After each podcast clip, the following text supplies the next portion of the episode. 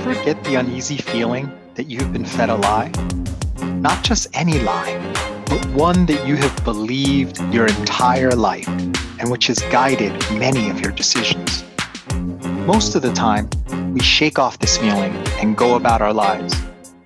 But what if that feeling was the key to unlocking everything? I'm Joe Kwon, the Connection Counselor, and on each episode of The Big Lie, we'll reveal a new lie that once uncovered has the power to transform your relationships, career, and life. Let's do this.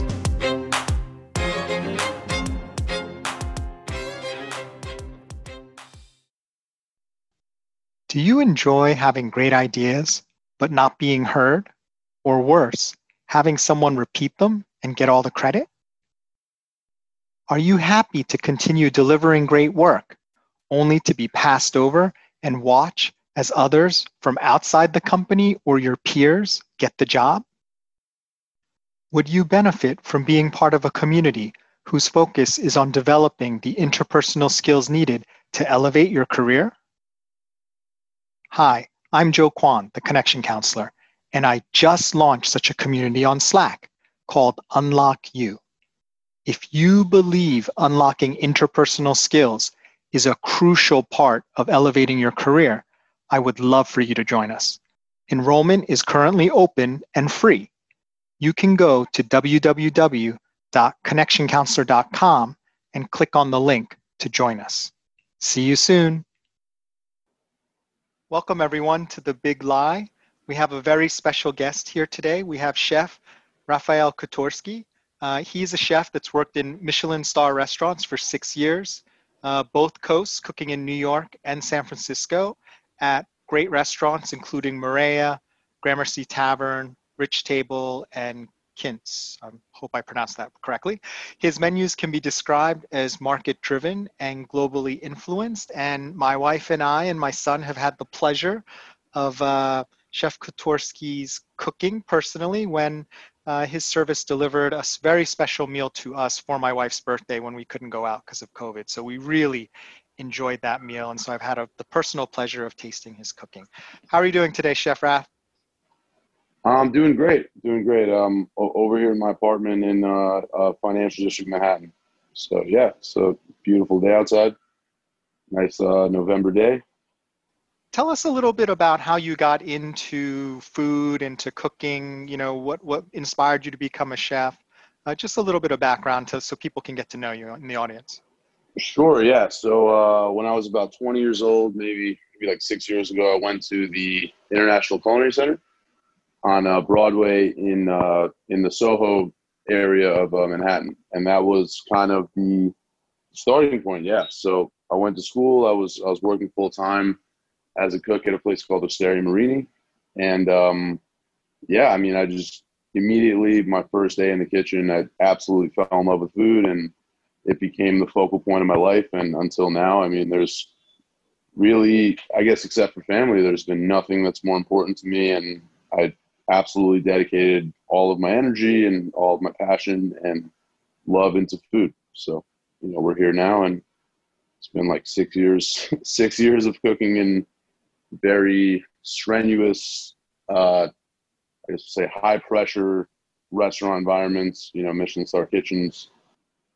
You know, like they have all those cooking shows, right? With like the high pressure, like chefs. Is it kind of sure. like that? Is is that similar to what you experienced? I would say uh, that definitely does not in any way depict what what what working in a restaurant actually is. I mean, you know, it's uh, you come in early, you leave late.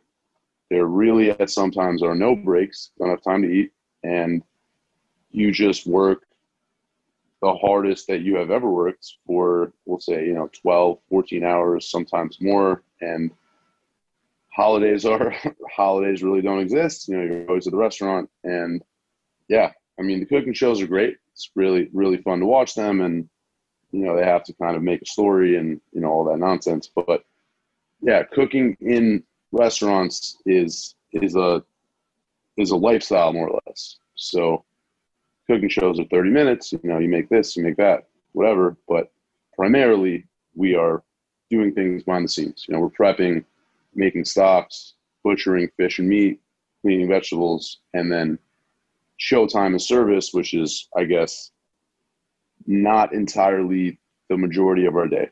So what we do is we make sure that service is seamless and it's easy. But yeah, I mean, cooking in restaurants is more or less behind the scenes. There's nothing glamorous about it. You know, you you get your ass kicked for a bunch of years until you're not the worst cook in the kitchen, and I guess at some point you become one of the better cooks. And it's just like anything else, just uh, working as hard as you can, and it's great that I'm able to do what I love. So, you know, it's yeah. been it's been a good ride. It's been a good ride for sure. Well, thanks for sharing that uh, behind the scenes insight. I suppose that makes sense to me because, uh, you know, people of my generation, uh, they might have grown up watching shows like LA Law and think, you know, yeah, you know, want right. to become a lawyer. It's nothing like LA Law. it's not, yeah, it's, it's nothing like we'll say, we'll say, uh, Top Chef. We'll say yeah. Top Chef. It yeah, is yeah. absolutely nothing like that. It is, you're, you're cutting, you know, 50 onions and you're you know it, it is really like you know you're peeling potatoes you're doing all these things that if you were not a cook you would absolutely hate your life and it would be yeah. atrocious but you know there is a common goal between all of us and you know we work towards making the best food that's possible so all yeah. right great well thanks for sharing that with us uh, sure. let's proceed to our launching point um, i'm going to read uh, a quote uh, by another chef. I picked this one because um, I have interviewed you in the past and it kind of really resonated with some stuff that we talked about before. So I thought it might be useful as our launching point. So this is an interview with Chef Bryant um, Terry. He is a James Beard award winning cook. Um, and this is an interview with him. Anna Lappe, who's the interviewer, asks him, What's the joy of eating seasonally? And his answer is, The joy of eating seasonally is the joy of fresh produce and fresh foods. It's that much more exciting when your favorite foods come back into season. I also have found that as I've learned to eat more in season, I've lost cravings for certain foods when it's not the right season for them. Part of that is because I know how disappointed I will be by how they taste. Of course, it's a lot easier to eat seasonally in certain parts of the country than others, but no matter where you live, I think there are ways to bring more seasonal food into your diet. So, Chef Raf, what is the big lie you'd like to share with our audience with respect to food and eating?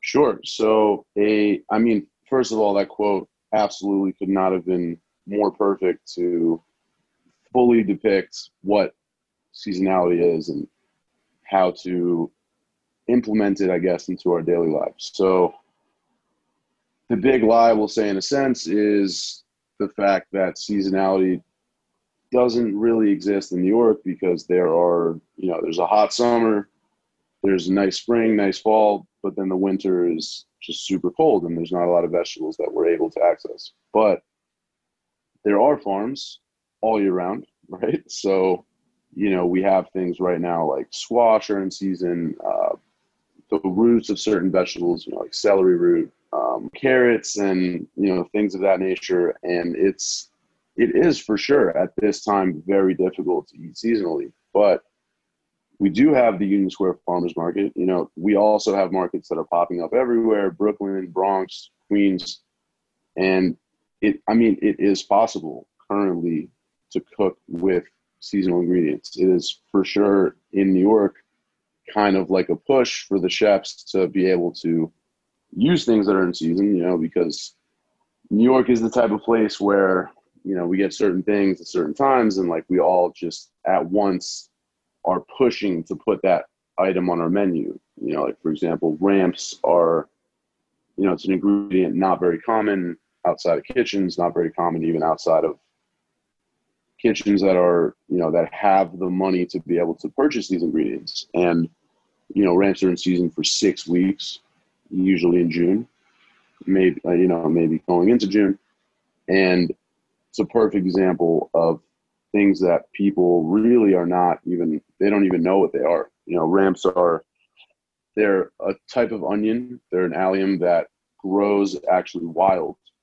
When i was living in white plains for couple of weeks when I moved from San Francisco, they actually, you know, five minutes from my house, I could go to a park and just pick them. I mean, it was an incredibly eye-opening moment for me. You know, I had them littered on my menu as long as I could.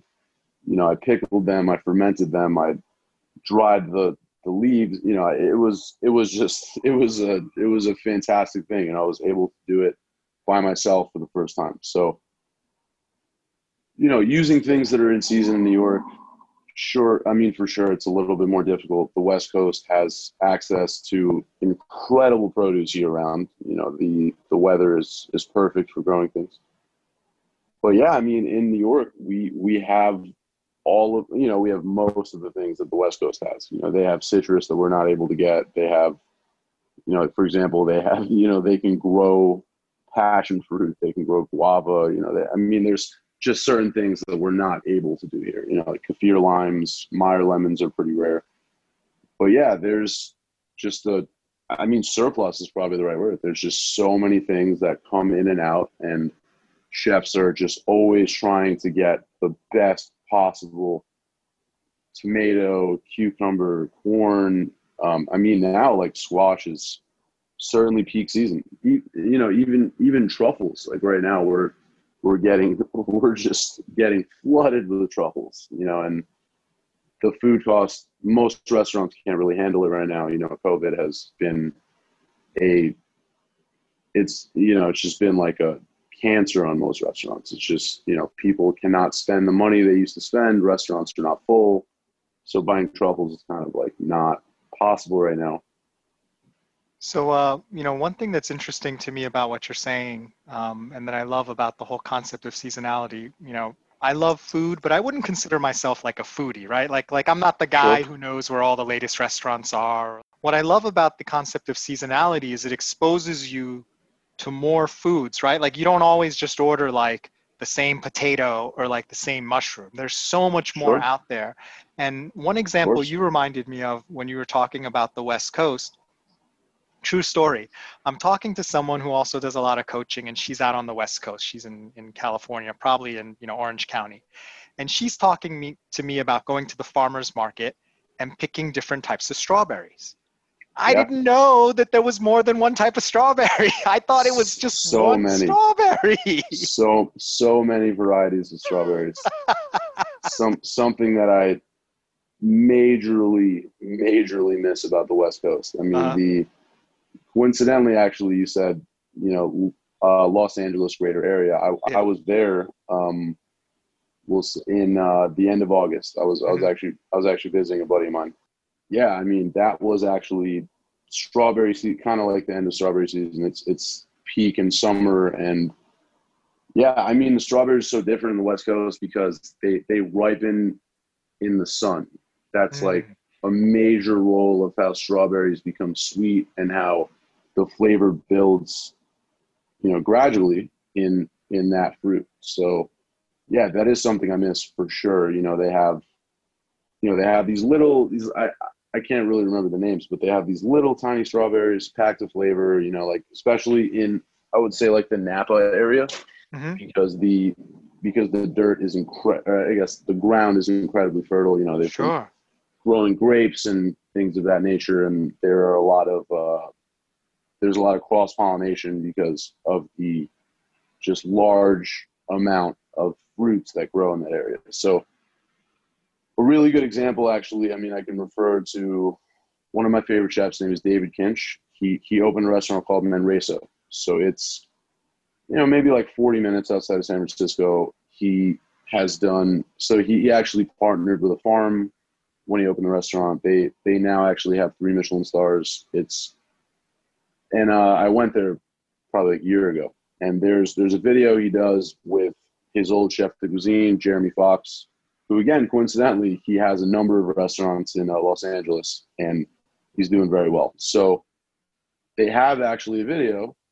Um, it's on the show Chef's Table, and they discuss the I mean, I, I guess like the beauty of strawberries and how whenever they're in mm. season, everyone is just rushing to get strawberries and using them on their menus. And yeah, I mean they they actually specifically go into the fact that strawberries taste better when the sun ripens them naturally. So ah. you can actually you can taste it on the west coast. I mean, we on the east coast are mostly getting our strawberries from this place called Harry's Berries, which is you know they're good, they're fine, but when you pick a strawberry and use it the same day, I mean it's it's unparalleled to wow. It's unparalleled to anything you've ever had. It's like when when I was in Napa, for example, we stopped on the side of the road and we picked up a little, you know, a couple of boxes of strawberries and just ate them immediately, all of them in, in the car on the way back to the hotel. So it's just something that is incredibly special, something that you don't really need to tamper with too much. You know, you keep the the flavor and then before the season you got green strawberries. You got something that's you know, you cook with it when it's underripe and it has this like special acidity and crunch and Mm. You know, you can pickle them. You can make there, there's this thing called umeboshi where you basically just salt them and treat them almost like sauerkraut. And a couple oh, wow. months later, you have this amazing thing. That's that's just how did you know how did you make it out of green strawberries? It's it's just incredible. You know, so yeah, just kind of bank off actually your you know your story. So that was kind of my my entry into produce on the West Coast. So let me ask you a question. I know from several of our conversations how passionate you are about seasonality and, and about sure. Sort of raising awareness of, of the great seasonality we have uh, on the East Coast as well. How do you incorporate that into, um, for lack of a better word, your work, right? Like your cooking and, sure. and how you create dishes and, and experiences for people? So the the kind of intuition of why I'm, you know, so passionate about fruits and vegetables is I was at the market with a chef of mine like three years ago. Mm-hmm. And I, I, mean, it was kind of in the, you know, it was fall, carrots were coming into season, and there was these beautiful carrot tops that are, I mean, you can treat them like herbs. They have carrot flavor, they're vibrant, they, you know, you can do so many things with them. And that was something that really bothered me that we we got cases of these delicious sweet heirloom carrots that are so special and so beautiful and there's so many colors so many varieties of them and we would just throw away the greens. And that was kind of initially how i was looking at vegetables in a different way and i was like how are we going to use every part of the vegetable? You know like when you're butchering an animal right like you use every part of it. You know, if you're using a chicken, you use the chicken skin, you use the bones to make a stock, you use the feet to make a stock, right? But you're using a carrot or you're doing something like broccoli or cauliflower, like why are you getting rid of the most flavorful part, for mm-hmm. example, of the broccoli or the cauliflower? Like you have most of, or you have the majority of the nutrients and the flavor in the stem, and people are just throwing it away. And there's so much food cost and waste that comes from these beautiful vegetables that are you know at that point in season i mean right now in the winter you know it's a little bit more difficult to gauge really what you can use on your menu but there are still so many things that you can like squash is probably the best the best uh, example of what we have right now you know there's there's there's delicata squash kabocha squash um, yeah, I mean, there's there's so many varieties, and you use them in so many different ways. And people, you know, sometimes they're like getting rid of the skin or getting rid of the seeds. Like for example, I'm sure you've had pumpkin seeds, right? You've had roasted mm-hmm. pumpkin seeds. They come in a little bag, but you can use the seeds out of out of gorges. Like you can use any type of squash seeds, roast them. You know, you can spice them, candy them, use them in a puree. I mean, there's just every, every day I'm kind of like realizing or attempting to find more and more uses for for these vegetables. And there it's it's certainly just like a learning process every time I go to the market. And basically the way that I, the way that I formulate my menus is I just go to the market or early in the morning is is, is definitely the best time. And you just see all of these things and kind of the way that I that I create my menu is I will like write a list leave the market, maybe go have a coffee, and just see what I can do, see what these things can become. And another thing right now is we is is we have winter greens. So, for example, an incredibly an, an incredible variety of of uh, of uh, radicchios. You know, we have like Castelfranco, Treviso. There's also like some lettuce varieties that kind of have stemmed off of radicchio, and you know, these are all things like, especially in the Michelin star circuit, like they'll, you know, like restaurants like like Per Se or Eleven Madison Park, they're, you know, they're like cutting just like a little piece to garnish with, and I'm I'm I'm certain that they're getting rid of a large you know large chunk of that winter lettuce that farmers have dedicated their life to make as delicious as possible. So you know those those things are it's really it's really very very upsetting that there are first of all these things are in season people are not using them and secondly the waste that is accrued from you know, putting these things on a menu in a Michelin star restaurant, and it's just like, why are you not using the entire vegetable? And you know, I'm sure that people at home do the same thing. You know, they're like cutting an onion, they get what they need out of it, they get rid of it. You know, there's you can do, you know, caramelize the rest of it, or put it in a stock, or pickle it, or you know, there's just, eh, you know, there's in there's an unlimited amount of things that you can do with the waste that you're creating. So, you know, that's that's really the the, the big lie here, I guess, is that number one, people are not aware of what is in season and what is delicious right now. And you know, you're going to Whole Foods, Trader Joe's, which you know, whatever, it's fine. The cost of things there are astronomically lower than the cost at the market. But I mean, you're getting these these like mass produced kind of like bullshit things that are not real. You know, they're not. There's nobody's putting love into these things. They're trying to, you know, grow as many as they possibly can at any given time. And there's, you know, there's no there's no like natural sweetness and things. You know, there's no, for example, like winter greens. They have this really bitter delicious flavor that can you know it can be manipulated in so many different ways. You know, you can char radicchio, you know, use it in that sense. You can. I mean, so, something I've been getting into is like fermenting greens. So mm-hmm. you know, I've just been I've just been you know because I'm opening a sandwich shop, so I need to do as much research and development as I can right now. So you know, like fermenting them, treating them like sauerkraut, or you know, something in that sense, or like charring them and just putting you know putting them in vinegar, just leaving them in the fridge for a couple of weeks and just seeing what happens. So yeah, I mean that that really is is a good example of how you know people should, if it's possible, they become more aware of what you know the accessibility of things we have right now. I mean, I'm sure in the summer people are more inclined to go to the market. You know, it's a little colder out right now, so it's pretty difficult, you know, to schlep all the way out there and you know be able to acquire these things. But it's it's very special and it's it's something that yeah some something that is unique to our area and you know there's a lot of places in upstate new york and jersey and long island that are growing these things and the more that we buy the more that they grow so yeah that absolutely. is right so so one thing i love about what you're saying chef Raf, um, and it kind of goes along with that whole great metaphor by the way of, of um, when you butcher an animal, right? And like, sure, there's yeah. that cliche that everyone, you know, says that the secret ingredient in cooking is love.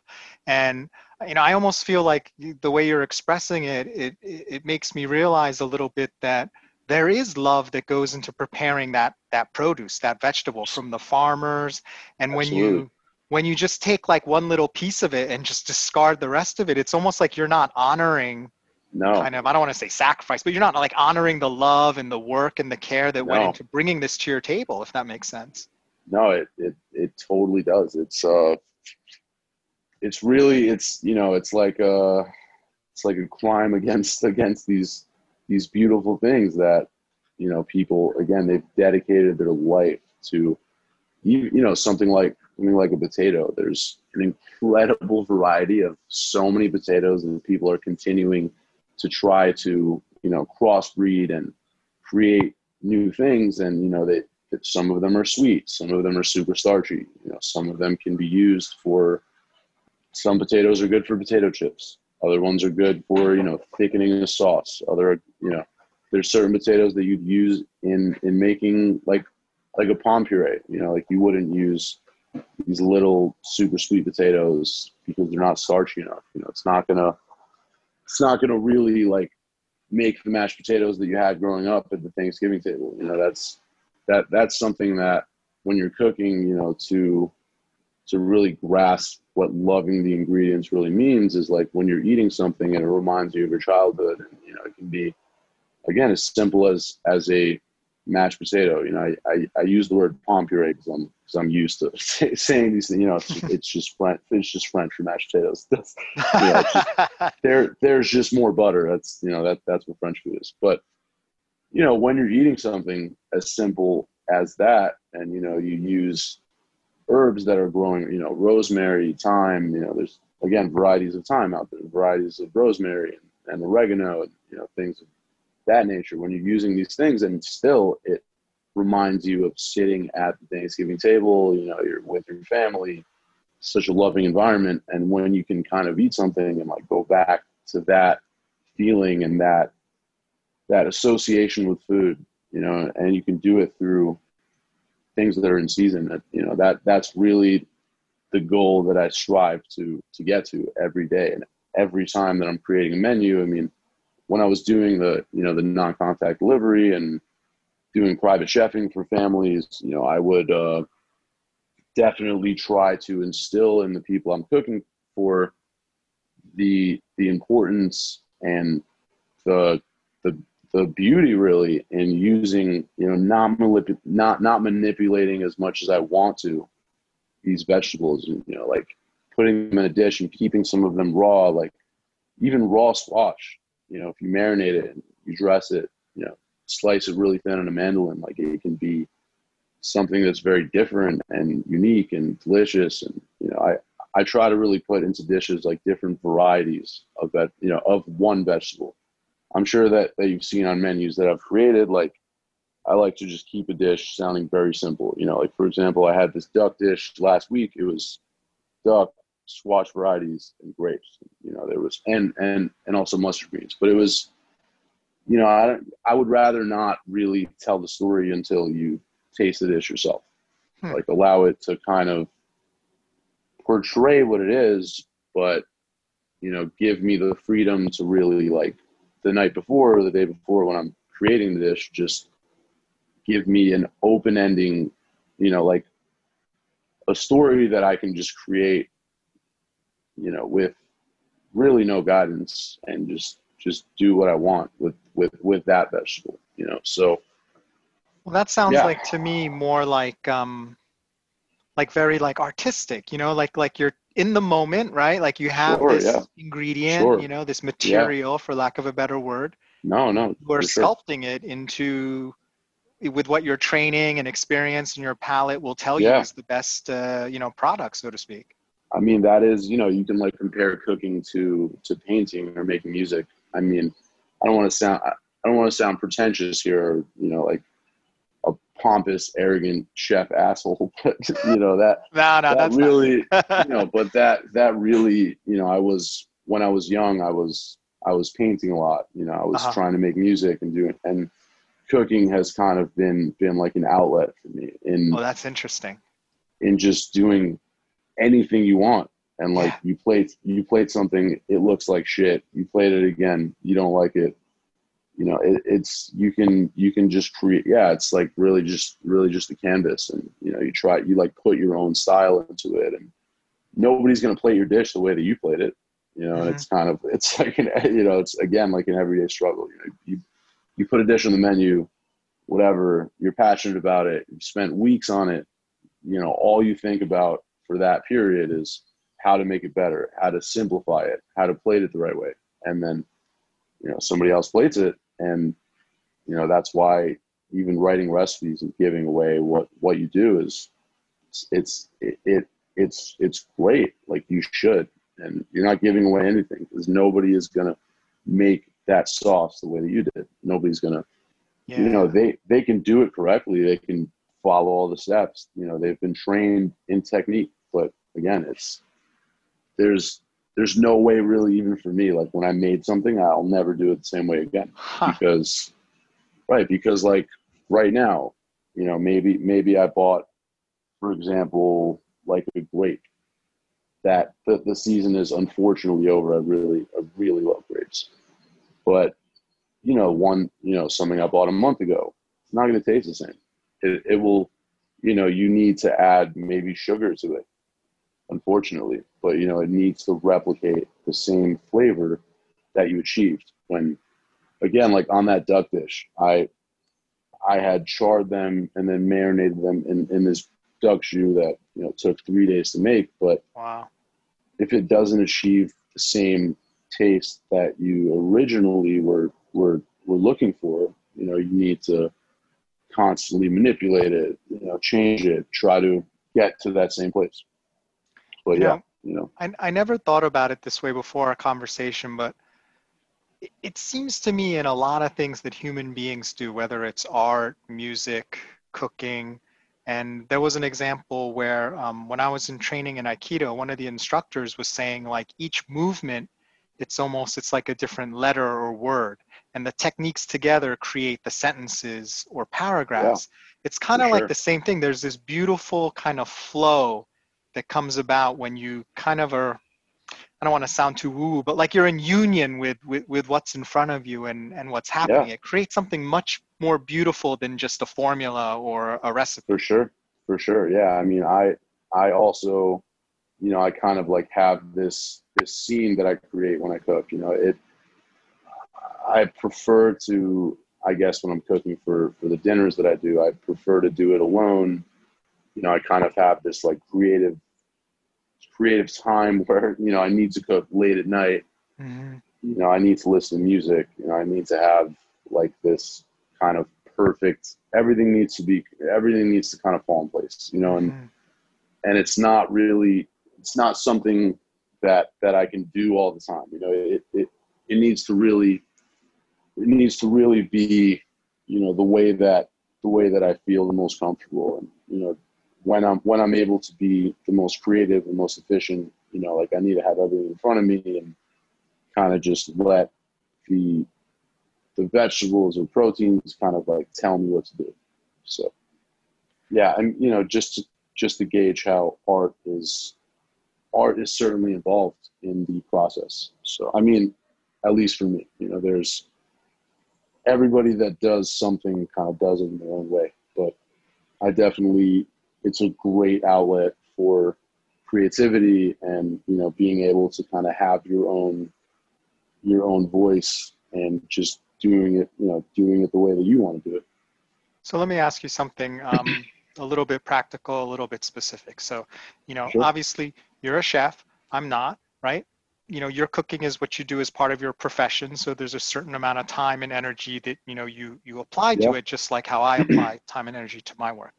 What can Sure. people at home in the audience who you know most of them are not going to be chefs um, what can they do to take advantage of this great seasonality either by becoming more aware of it or doing simple things to start implementing it into their meals what are some practical Yeah. things that uh, just a regular kind of person who cooks for their household do I mean, I, w- I would say like just like anything else, um, you need to do research. You need, you know, if you're passionate about something, I I personally constantly am reading cookbooks that are, you know, from chefs that I that I revere, and you know, it's it's really, it's it's great to constantly learn and you know pick brains of of people and I mean, it can start there, or just go to the market, see what appeals to you. You know, get something maybe you wouldn't you wouldn't cook normally, and I mean, go go go online and type it in. Like, what can I do with radicchio? What can I do with squash? Like, and it's probably not going to work the first time. Probably not going to work the second time. Might not turn out the way you want it to, but continue to to test things. So you have you have to fail, right? In in every in every aspect. Of life. Like when you're when you're learning to play basketball, you're you're terrible at it at first, and the more you do, right? Like the more you do it, you learn how to shoot, you learn how to dribble, and you know, cooking's the same thing. Like you learn how to blanch vegetables the right way, and you learn how to really achieve like the most flavor and and you know the the the the best uh, I guess texture, for lack of a better word, of a certain vegetable. You know, like when I initially learned how to blanch things, like the water needs to be a certain level of salty, and you know when you're putting it into an ice bath, again you're seasoning it, and then you know you take it out of the water immediately once it's cold to keep the integrity of that vegetable and try to not really manipulate it as much as maybe you maybe sorry about that but maybe as much as you kind of want or uh, as much as you're like your brain is you know you're like you're you're kind of scared you're kind of nervous never done it before but you know look it up watch videos. There's just an infinite amount of material out there right now. You know it's it's a great time to cook because you can go on your laptop and just type in like how to do this how to do that and just do it. Like don't don't be afraid. You're to mess up a lot. You're to not do very well for a long time and then you know once you understand something you'll be able to implement it and just kind of have again just unlimited amount of of options of how to cook one thing and just just figure it out. There's no other way to there's no other way to get good at something right? There's, there's no other way to be able to be proud of what you're doing then technique first and then everything comes after that. But once you you know get it down learn how to make something then you can make it your own well, you know, what I think is great about this is, you know, we've all heard a million times, you know, you got to fail, blah, blah, blah. It's almost come become cliche. Um, I love how you are a professional chef and you're still saying like even you with all your training when you're starting something yeah. new it's difficult you're going to fail you're going to oh, mess man. up you have to oh, iterate man. i have for sure messed up so many more times than i've succeeded you know it's like i was you know for a couple years i i would proudly say i was the worst cook in the kitchen i was wow yeah i mean i worked hard but i didn't work you know i didn't work smart i didn't know the right way to to do certain things I moved a lot more than I should have. You know, the more that I cooked, kind of the more that I slowed down and was mm-hmm. able to make efficient movements, and I was able to achieve way more productivity out of my day. And yeah, like it just it takes so much time, and it's it's kind of difficult for me, you know, when I cook for people, kind of how to like explain how to do something because there's just steps. There's you know, you're like doing things gradually and like achieving flavor and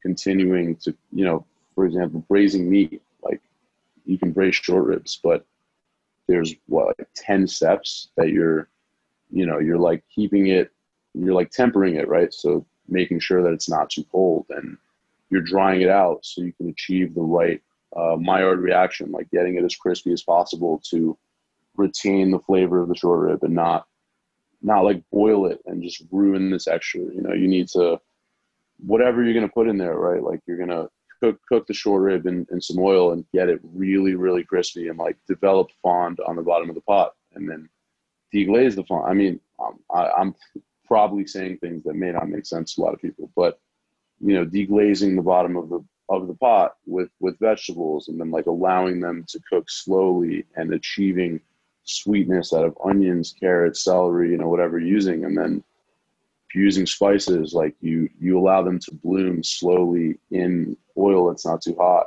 and then you know you're putting bay leaves and like whipping them so that the essential oil is released, and you know you're adding a wine that you would drink. You know why are you cooking with wine you're not drinking, right? So you know you put a beautiful red wine and like allow it to reduce to get the the alcohol taste out of it. You know you're like getting acidity and depth of flavor, and then you know you you add the short ribs in, you allow it to come up to a boil slowly, and then. I mean, personally, I cook short ribs probably for like 12 or 16 hours, but you know, submerged in a stock that, I mean, what if you didn't make it, whatever, but the stock takes takes a day or two to to make. You know, you need to simmer it slowly. You know, like there's you know, there's just there's an infinite amount of things that can be done to make food special, but once you kind of understand that there are so many steps that need to be done like carefully and and uh you know it's yeah, like there's there's just an infinite variety of, of things that can be done with really anything. But once you understand the technique behind it, you can take it, you know, your own route. Like, you know, you can cook short ribs, for example, you know, in like a Spanish way and use the vegetables from Spain and use the wine from Spain, you know, and then, you know, you can do it in like a Moroccan way and, and use the spices from there. And, you know, they don't, they don't really have the same things that we have here, right? So whatever is growing in that country, you know, you you would use those those things to kind of emulate the way that it tastes there. So, you know, like going on the globally influenced, you know, I, I really I really just don't like to use these words that sound pretentious, you know.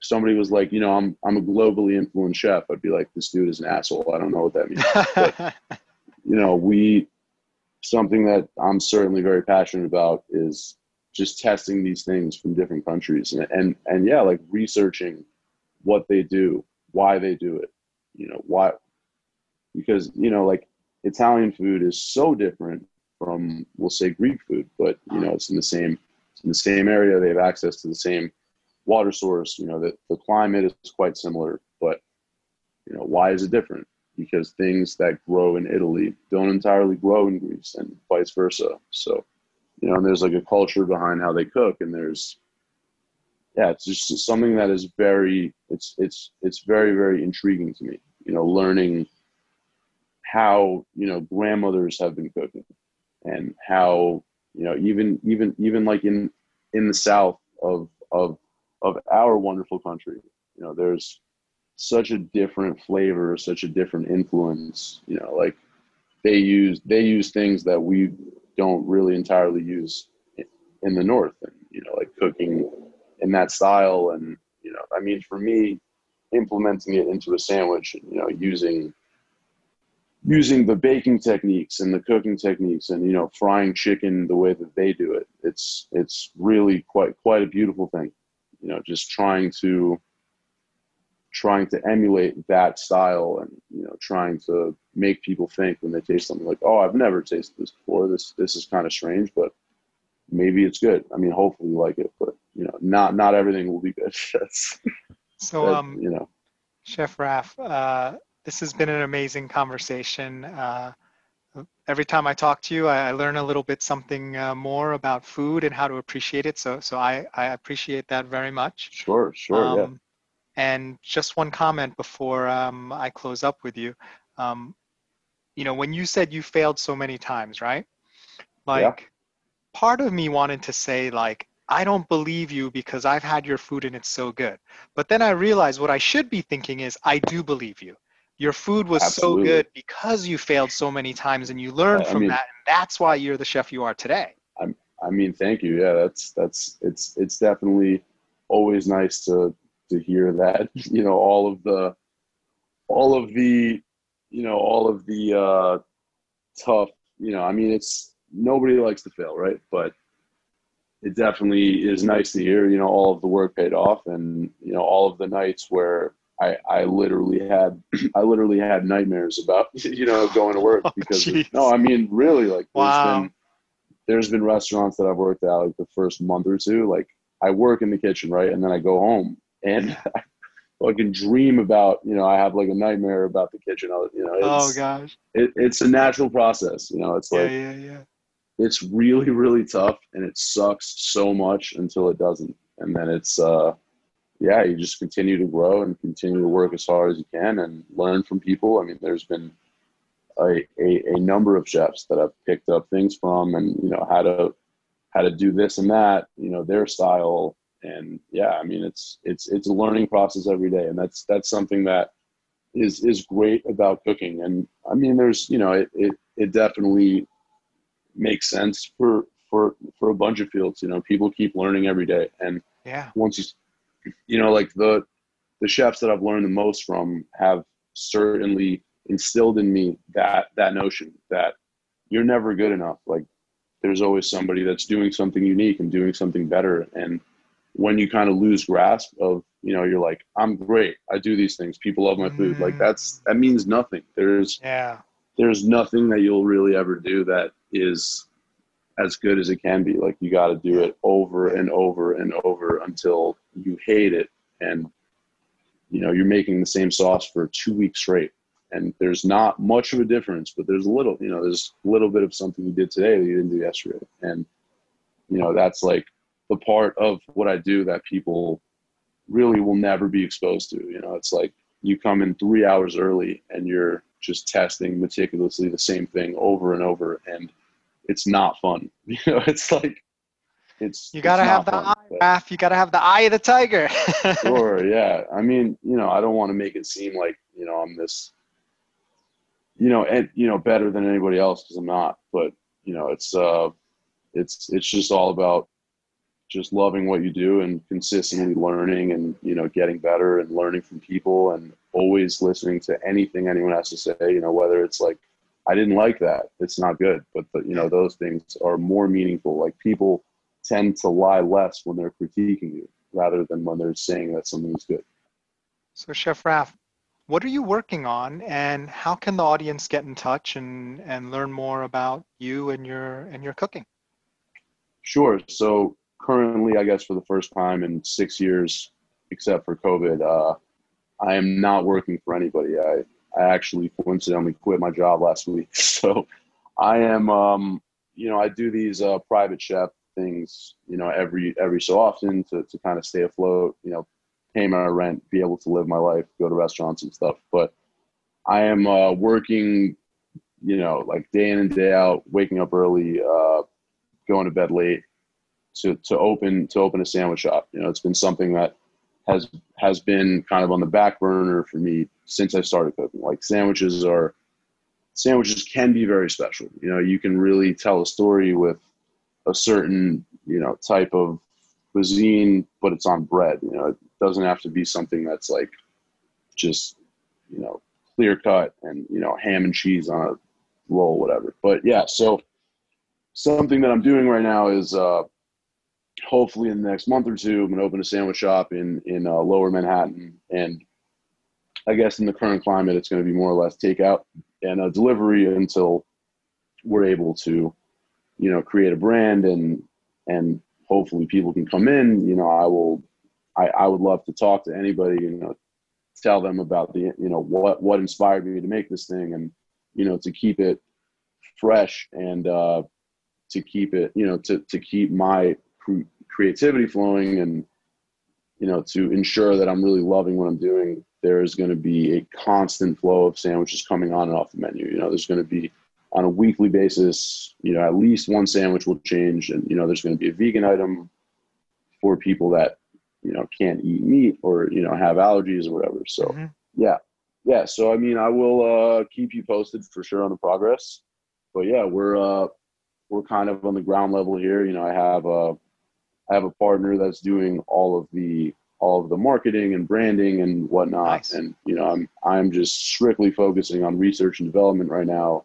You know, making my own mustard, making sauerkraut, making kimchi. You know, all of these. Kimchi, Yeah, I can go on and on. kimchi, man. All right. Sure, yeah, yeah. I mean, if you uh, kimchi's great. So Yeah, you know, yeah. you got to figure figure out different ways to make it cool. You know, I'm I'm uh, uh coincidentally I made this uh I, I made this like apple kimchi yesterday. So Oh, nice. so we'll open it. So we'll open it up in two months, and we'll see what happens.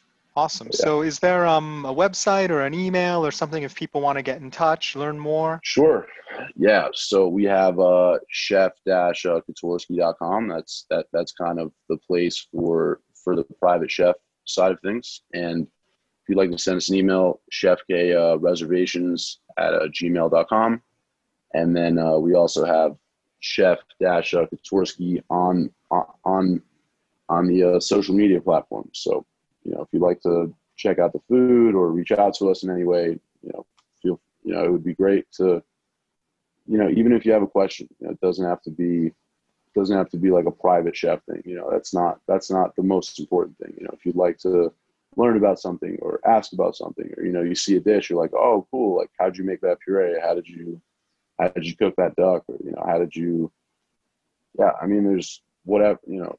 Anybody reach out at any time. I'd be more than happy to answer any questions or comments or So, and then also I'm trying to start, I guess, kind of making some videos that will, uh, you know, that will appeal to people. You know, probably make some sandwiches, and just make a Great quick idea. video. And, yeah.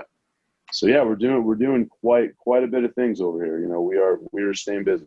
So Great. Yeah. Well, Chef Raf, I am so happy to have gotten to know you and to continue uh, Yeah. to be able to have these conversations. And I can't wait to see what happens next. yeah, thank thank you. It was it was it was, it was a pleasure talking to you as well, Joe. Hi, this is Joe Kwon, the Connection Counselor. I have an exciting update to share. My third book, Unlock Your Connection, Feel Like Family, is available on Amazon.com. Using universal principles, we explore how to unlock more professional success by learning how to connect to anyone, anytime, anywhere. Together with Unlock Your Charisma and Unlock Your Executive Presence, these three books form the first segment of my Unlock Your Leadership series. To learn more, go to www.connectioncounselor.com. For questions or to inquire about personal or team coaching, email me at joe at connectioncounselor.com. Thank you so much for listening to The Big Lie. We hope it has an amazing impact on your life. I only have one favor to ask.